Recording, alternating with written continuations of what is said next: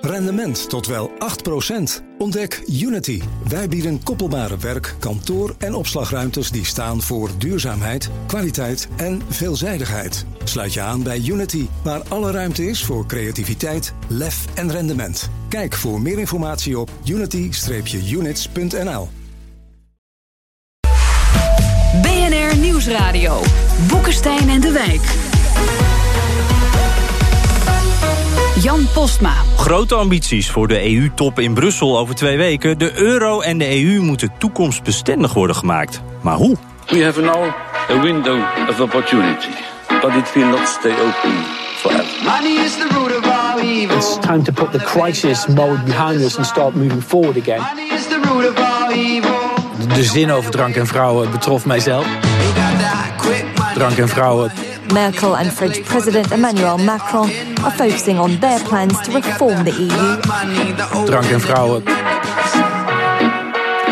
Moeten wij wel een bankenunie aangaan met landen als Frankrijk, Italië en eh, Griekenland? En eh, we gaan het ook nog hebben over Jeroen Dijsselbloem. U hoorde hem net al eventjes. Welkom bij Boekenstein in de Wijk op zoek naar de nieuwe wereldorde. Met in de studio, als zij moeten kiezen tussen drank en vrouwen... of een goede discussie over de EU, dan kiezen ze altijd voor het laatste. Gelukkig wel, ik schrok Ja. al helemaal waar je naartoe ging.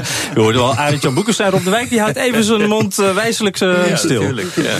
En eh, de Jesias, die kenden we al. Dat is de man die in zijn eikeltjes pyjama zijn partij leidt. Maar we hebben hier de Bassias. Bas Eickhout, Europarlementariër voor GroenLinks. En niet in een Welkom. eikeltjes pyjama. Nee, laten we dat inderdaad voor de vorm even Ja, bij zeggen. Het is radio, dus dat wil ik toch even duidelijk maken. Toch netjes, Ja, die ja. pyjama uitgetrokken en Ja, gewone ja. kleren. Heel mooi. Eh, Bas Eickhout, eh, ik noemde het net al, grote ambities. De euro in Europa wordt een beetje verbouwd als het ware. Een soort eh, meerjarenplan ook. Eh, merkt u dat nou ook in de Brusselse wandelgangen? Gonst het daar dan ook een beetje van, er gaat wat veranderen?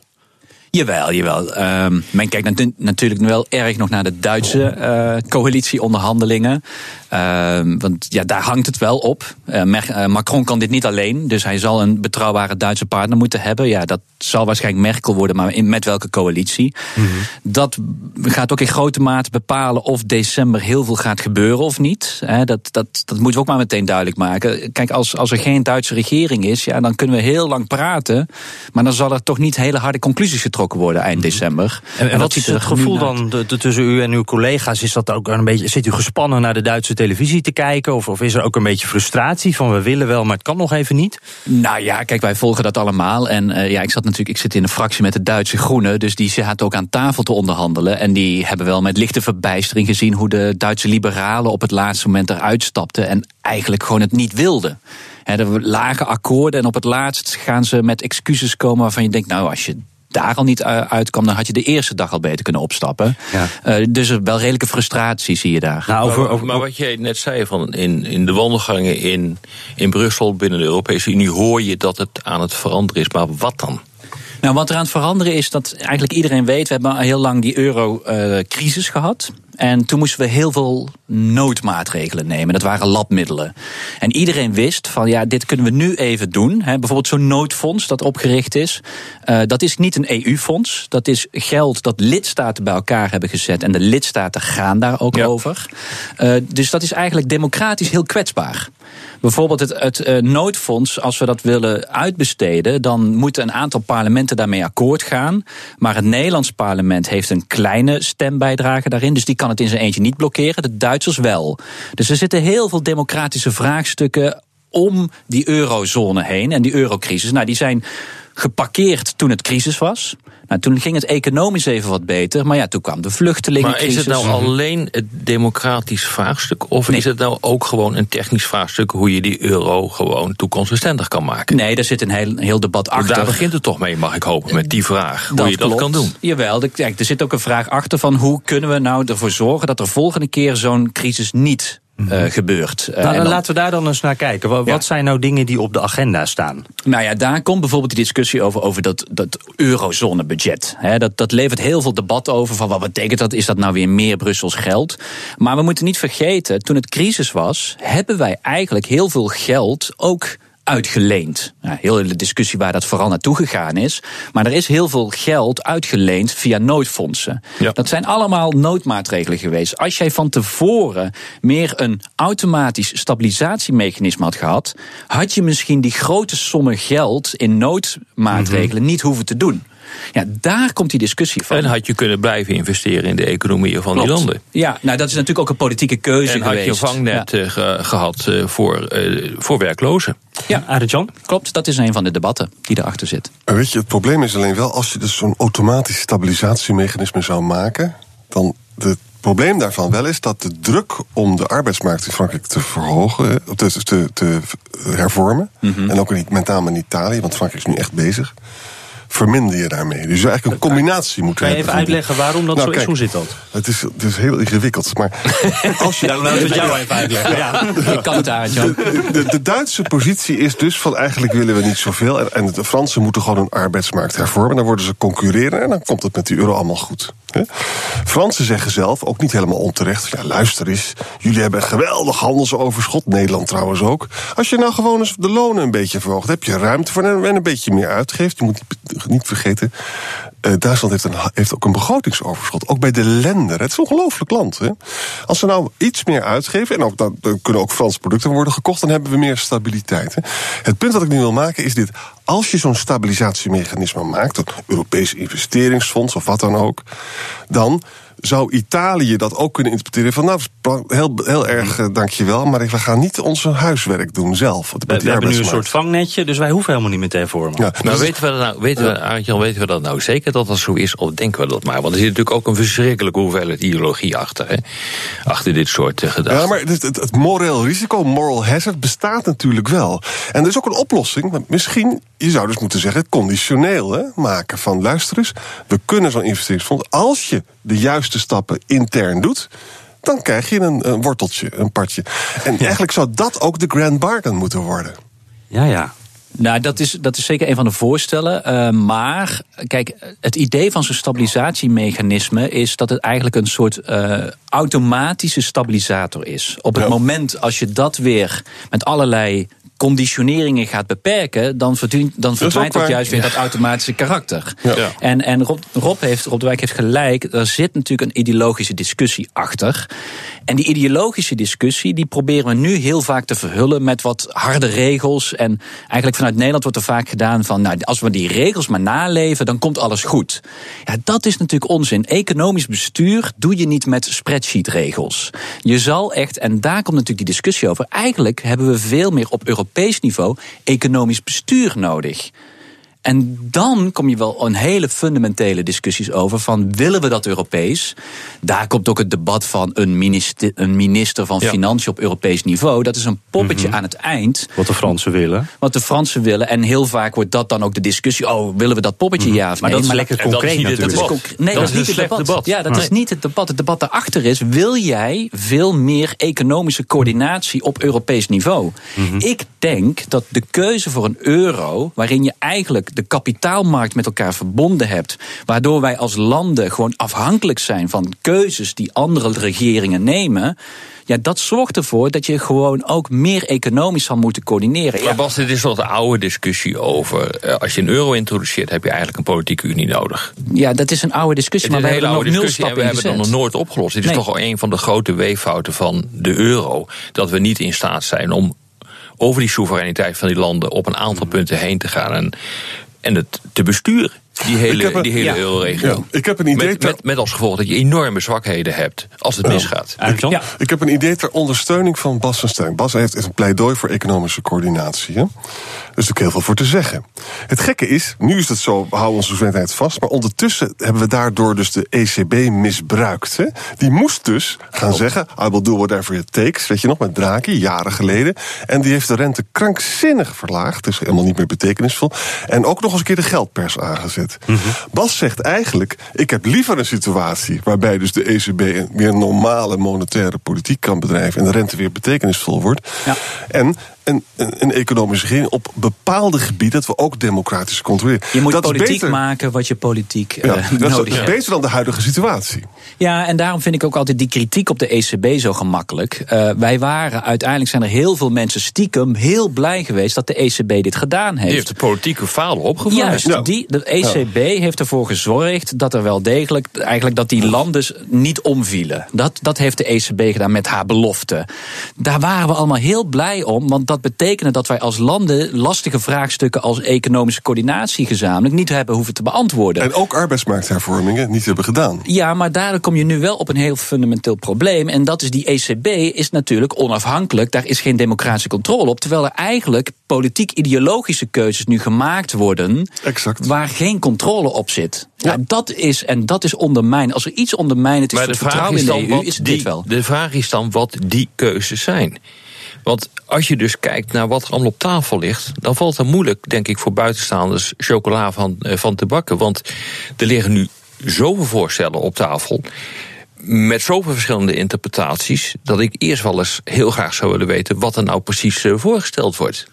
Ja, die- dat, dat is ook, kijk, eh, dat is nu ook het. We zitten in een moeilijk stadium in Ja. die zin. Hè. Je hebt heel veel mensen die hebben allerlei plannen eh, op tafel gegooid met prachtige speeches. En hè. logisch dat je dat doet. En Juncker, Macron, Ja. eh, anderen hebben dat gedaan. Maar dat zijn allemaal nog, ja, dat is echt een kerstboom aan ideeën. Ja. Eh, uiteindelijk zal het toch weer gekeken worden naar de Europese Commissie, die met voorstellen gaat komen. De verwachting is dat ze dat aanstaande woensdag gaan doen. Ja.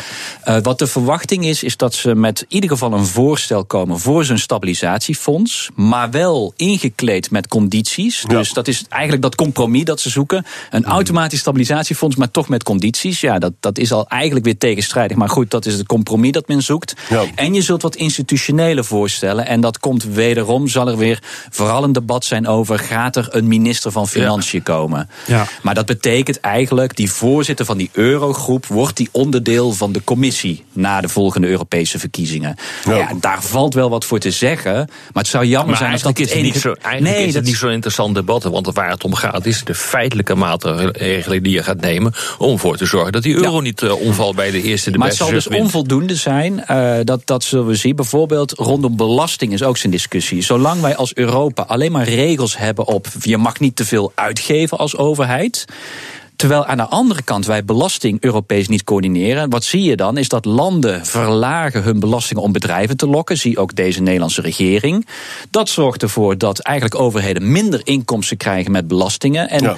die moeten dan dus gaan bezuinigen, omdat wij van die strikte uitgavenregels hebben. Ja, dat zorgt voor een vrevel naar Europa toe, die we alleen maar oplossen als er meer ook coördinatie komt op Ja, belastinggebied. he- heren, eh, vo- voordat we naar de reclame moeten, nog één puntje waar ik graag nog even een antwoord op wil hebben. Eh, Rob, eh, Jonker die had het aan het begin over een eh, window of opportunity. De tijd is beperkt, hè? over anderhalf jaar alweer Europese verkiezingen. Eh, tussendoor ook nog de Italianen. Eh, we- Dat window of opportunity is... heel kort, in Ja. een half jaar is mijn inschatting. Je moet het nu, binnen nu en een half jaar moet je het geregeld hebben. Dus in een aantal toppen die nu achter elkaar vanaf december gaan plaatsvinden, moet je gewoon een, ja, moet je gewoon er een klap op geven. En dan moet er iets eh, nieuws staan. Maar die Duitsers en die, die Fransen, die, die zijn ook een beetje druk met zichzelf op dit moment. Kan dat dan wel, eh was hij? Nou, voor alle Duitsers hoor. Ja, kijk, dat, dat is wel een van de redenen waarom ook vanuit Brussel wordt van, oh, als er maar niet nieuwe verkiezingen komen. Want in de Duitse grondwet is het zo geregeld dat die nieuwe verkiezingen dan pas in april kunnen. Ja. Ja. Ja, dan ben je eigenlijk je window of opportunity Maar dat kwijt. begrijpen die Duitsers ook wel. Jawel, en dat is ook wel waarom zeer waarschijnlijk er een grote coalitie aan gaat Ja. komen. En dan heeft Rob gelijk, dan heb je eigenlijk mogelijkheden die ja, het begin volgend jaar tot april, mei, tot de zomervakantie. En ja, daarna gaat alles richting verkiezingsmodus. Ja, Arjan? En we moeten hopen, in, in de FT stond een stuk van Philip Stevens... die zei dat, dat er geruchten zijn dat SPD van Merkel af wil. Ik hoop dat dat niet waar is, want voor, voor deze deal hebben we Merkel echt nodig. Ja, ik denk uiteindelijk eh, probeert SPD nu hoogspel te spelen. Maar ook eh, SPD heeft er niets aan als, als Merkel weggaat. En dat Precies. weet, dat weet SPD zelf ook wel. Ja. Iedereen knikt ja. Nou, dan gaan wij gewoon door. Straks, hoe heet de nieuwe Dijsselbloem en wat heeft de oude Dijsselbloem eigenlijk opgeleverd? BNR Nieuwsradio. Boekenstein en de Wijk. Op zoek naar de nieuwe wereldorde. Dit is Boekenstein en de Wijk. Dat programma is natuurlijk niet zonder Arend-Jan Boekenstein en Rob de Wijk. En onze gast Europarlementariër voor GroenLinks Bas Eickhout. Mijn naam is Jan Posma. We hebben het over eh, ja, eigenlijk de EU 2.0. Hoe maak je de EU en de euro toekomstbestendig? Nou, we hebben net alle plannen, of veel van de plannen zijn voorbijgekomen. Maar Rob, dan is er natuurlijk ook nog de kwestie... wat nou als het allemaal niet in dat window of opportunity Nou ja, ligt? Wat gebeurt er dan? Ja, dat, nou ja, zeg het maar. Eh, dat betekent dus feitelijk dat eh, de euro en daarmee eh, de, economie, de economieën van de lidstaten van de Europese Unie, die verzwakken bij de, komende, bij de komende crisis. En volgens mij zit je hier met een geweldig probleem. Namelijk dat wat je ook gaat bedenken nu met de euro, het leidt altijd tot wat we hier dan gemakzuchtig meer Europa noemen. Je moet meer gaan coördineren. Of je het wil of niet, linksom of rechtsom moet dat. Dat is ook in het voordeel van die eurosceptische burger. Want die zal alleen maar merken dat bij de volgende grote windvlaag... dat die euro begint om te vallen, heeft hij dus ook niks aan. En dan begint hij te roepen van, hadden jullie maar dat? Nou, dat is precies wat er nu gebeurt. Dat hadden jullie maar dat. Dat wordt dus komende maanden wordt dat eh, gedaan. Maar het is ook, vind ik, een vraag aan eh, Bas. Wat gebeurt er nou als we hier niet in slagen? Nou ja, dan zul je zien dat, dat die economieën, hè, die, die, die economieën die we hebben op nationaal niveau nog, dat die niet naar elkaar toe groeien. Dat betekent. Nou, daarvan zeggen de eurosceptici, nou en? Want ik wil toch in Nou, Europa. Ja, nou, en dat betekent op het moment als er weer een economische crisis komt, en we weten die gaat weer een keer Tuurlijk gaat die komen, komen. dan worden die landen weer tegen elkaar uitgespeeld. En dan dondert die euro in elkaar met grote economische gevolgen voor al die landen in die eurozone. Ja. Dus je wilt, kijk, dat versterken van die euro is, is geen soort Brusselse hobby, maar dat is ervoor te zorgen dat jij gewoon ook met economische tegenwind eh, gezamenlijk. Maar hoe dat leg jij nou aan een, aan een gemiddelde burger uit dat dit nodig is? Aan een eurosceptische burger uit dat dit nodig is? Hoe overtuig je van mijn part de Baudes van deze wereld? Nou ja, nou, dat laatste wordt misschien lastig. Ehm, maar Hij luistert door. Dus. Ja, nee, dat weet ik. En, en hij weet het op zich ook wel. Alleen hij kiest er politiek voor om een andere koers te, te varen. Dat, nou, dat mag allemaal politiek. Maar eh, het punt is natuurlijk, en, en da, dat is wel. de Politiek moet heel duidelijk maken: de euro is een keuze voor verdere samenwerking. Je kan wel degelijk ervoor zeggen: nou, wij gaan die euro niet doen. Dan, heb je, dan verlies je heel veel politiek kapitaal. Niet alleen economisch, maar juist politiek kapitaal. En dat zal echt de verdere samenwerking van Europa raken. Ja, veel mensen zullen zeggen, eh, nou en? Nou, dat denk ik dus niet. Want uiteindelijk, als je mensen gaat vragen van... jongens, waar hebben wij Europa voor nodig? Dan, dan beaamt iedereen wel of voor buitenlands beleid, voor veiligheidsbeleid. Als je het hebt over vluchtelingenpolitiek. Op heel veel fronten zien mensen in dat je Europa jij dat nodig ook? hebt. Denk je dat dat be- bewustzijn Zeker. er is? Maar is dat niet ook een beetje eh, wensdenken? Maar dit luister twee dingen. Juist omdat Trump een, laat ik het zo formuleren, buitengewoon merkwaardige politiek voert, moet Europa iets doen wat ze niet goed kan, en dat is meer samenwerken. Mhm. Twee, als mensen tegen de euro zijn, nou prima. Moet je eens kijken wat er gebeurt als onze handelspartners uit de euro vallen. Maar die krijgen een eigen munt, die devalueren Ja. en dus je export valt weg. We zijn maar, met elkaar maar getrouwd. stel dat er grote problemen in Griekenland of Italië of in Frankrijk komen, dan zijn wij ook weer de pineut, toch? Dan Ja, moeten wij en- die maar portemonnee dat- trekken. Maar de enige manier om te voorkomen dat een Italiaanse verkiezingsuitslag dus weer een eurocrisis creëert, is meer coördinatie. En, zo, en, en die fondsen, zo'n stabilisatiemechanisme, dat als het fout gaat, dat je dan daaruit kunt eh, putten. Dus manier- vergeet niet, vergeet niet eh, dat wij als Nederland heel veel profiteren van dat Italianen op dat moment onze producten importeren. Hè. Dus Ja. altijd het idee, dan moeten, wij, dan moeten wij straks betalen. Ja, maar op dit moment verdienen wij ook heel veel aan het afzetten van onze producten, juist bij de Italianen. En als ze eruit vallen, dan stort die export dus in. Hè? Dat, dat, dat hoor je van Baudet nooit. Eh, was Eickhout toch nog eventjes samenvattend? Ik, ik snap dat Thierry Baudet niet eh, overtuigd zal zijn... maar als u nou de, de, de, de Baudet-stemmer toe zou moeten spreken... en dit zou moeten uitleggen... hoe zou u dat dan verwoorden? Het lijkt me een hele lastige Nee, boodschap. dat is een hele lastige. Omdat je uiteindelijk moet je erop vertrouwen dat mensen geloven dat deze Europese samenwerking voor stabiliteit en daarmee voor rust en ook economische welvaart voor ons allemaal zorgt. Dat kun je alleen maar gezamenlijk doen. Ja, kijk, als je wereldbeeld is, dat wil ik niet, want ik vertrouw eigenlijk niemand buiten de Nederlandse grens.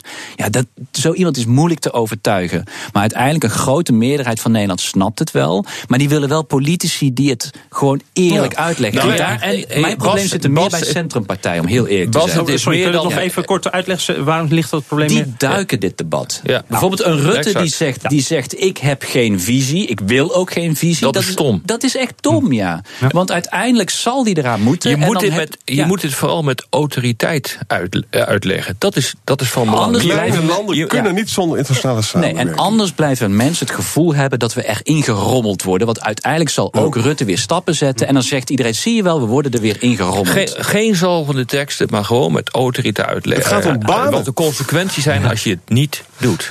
Het gaat om banen. Ja, Thierry Baudet verliest zijn baan als, we, als de euro uit elkaar knalt. Maar- niet iedereen, maar eh, nou, maar- jij wel. ja, maar, maar kan Mark Rutte dit met autoriteit uitleggen? Wil hij dit met autoriteit uitleggen? Ja, dat heeft hij nog niet echt gedaan, het toch? probleem wat daar speelt is natuurlijk, omdat er, dat het heel veel mensen natuurlijk geen, niet zoveel vertrouwen in Europa hebben, zijn dus de middenpartijen zijn een beetje daarmee mee gaan praten. Hè? Daar kon je stemmen mee halen. Daar heb je ook een duivels dilemma hoor. Ik heb liever een grote VVD en een grote CDA dan een eh, hele grote wel? PVV. Ja. Nee, maar dat is, maar dat is, dat is al dilemma wat je natuurlijk Nee, altijd maar hebt. even hè? terug naar Rutte. Zie, zie je dat gebeuren? Want hij heeft nog niet echt die boodschap eh, verkondigd natuurlijk. Hij zal het moeten gaan doen. Het is zo belangrijk dat Macron gaat slagen. We hebben voor het eerst een Franse president die iets tot stand brengt. We hebben, ze hebben twintig jaar op gewacht, verdorie. Hè? En het is ook heel belangrijk dat Merkel aanblijft. Dat Europa stevig wordt. Nederland kan niet zonder Europa eh, economisch duurzaam Maar, eh, groeien. Bas Eickert, ik hoor weinig vertrouwen over Mark Rutte bij Arend Jan. Hoor je dat ook? Of? Hij, hij ontweek als een volleerd politicus. Ja, het lijkt alsof hij dat ooit eens eerder heeft gedaan. Ja, la- la- laten we even doorgaan eh, naar nog een ander punt. We zouden het ook nog even over Jeroen de Dijsselbloem hebben. Die stopt nu nog echt als Eurogroepvoorzitter. Ja, hoe heeft hij het gedaan?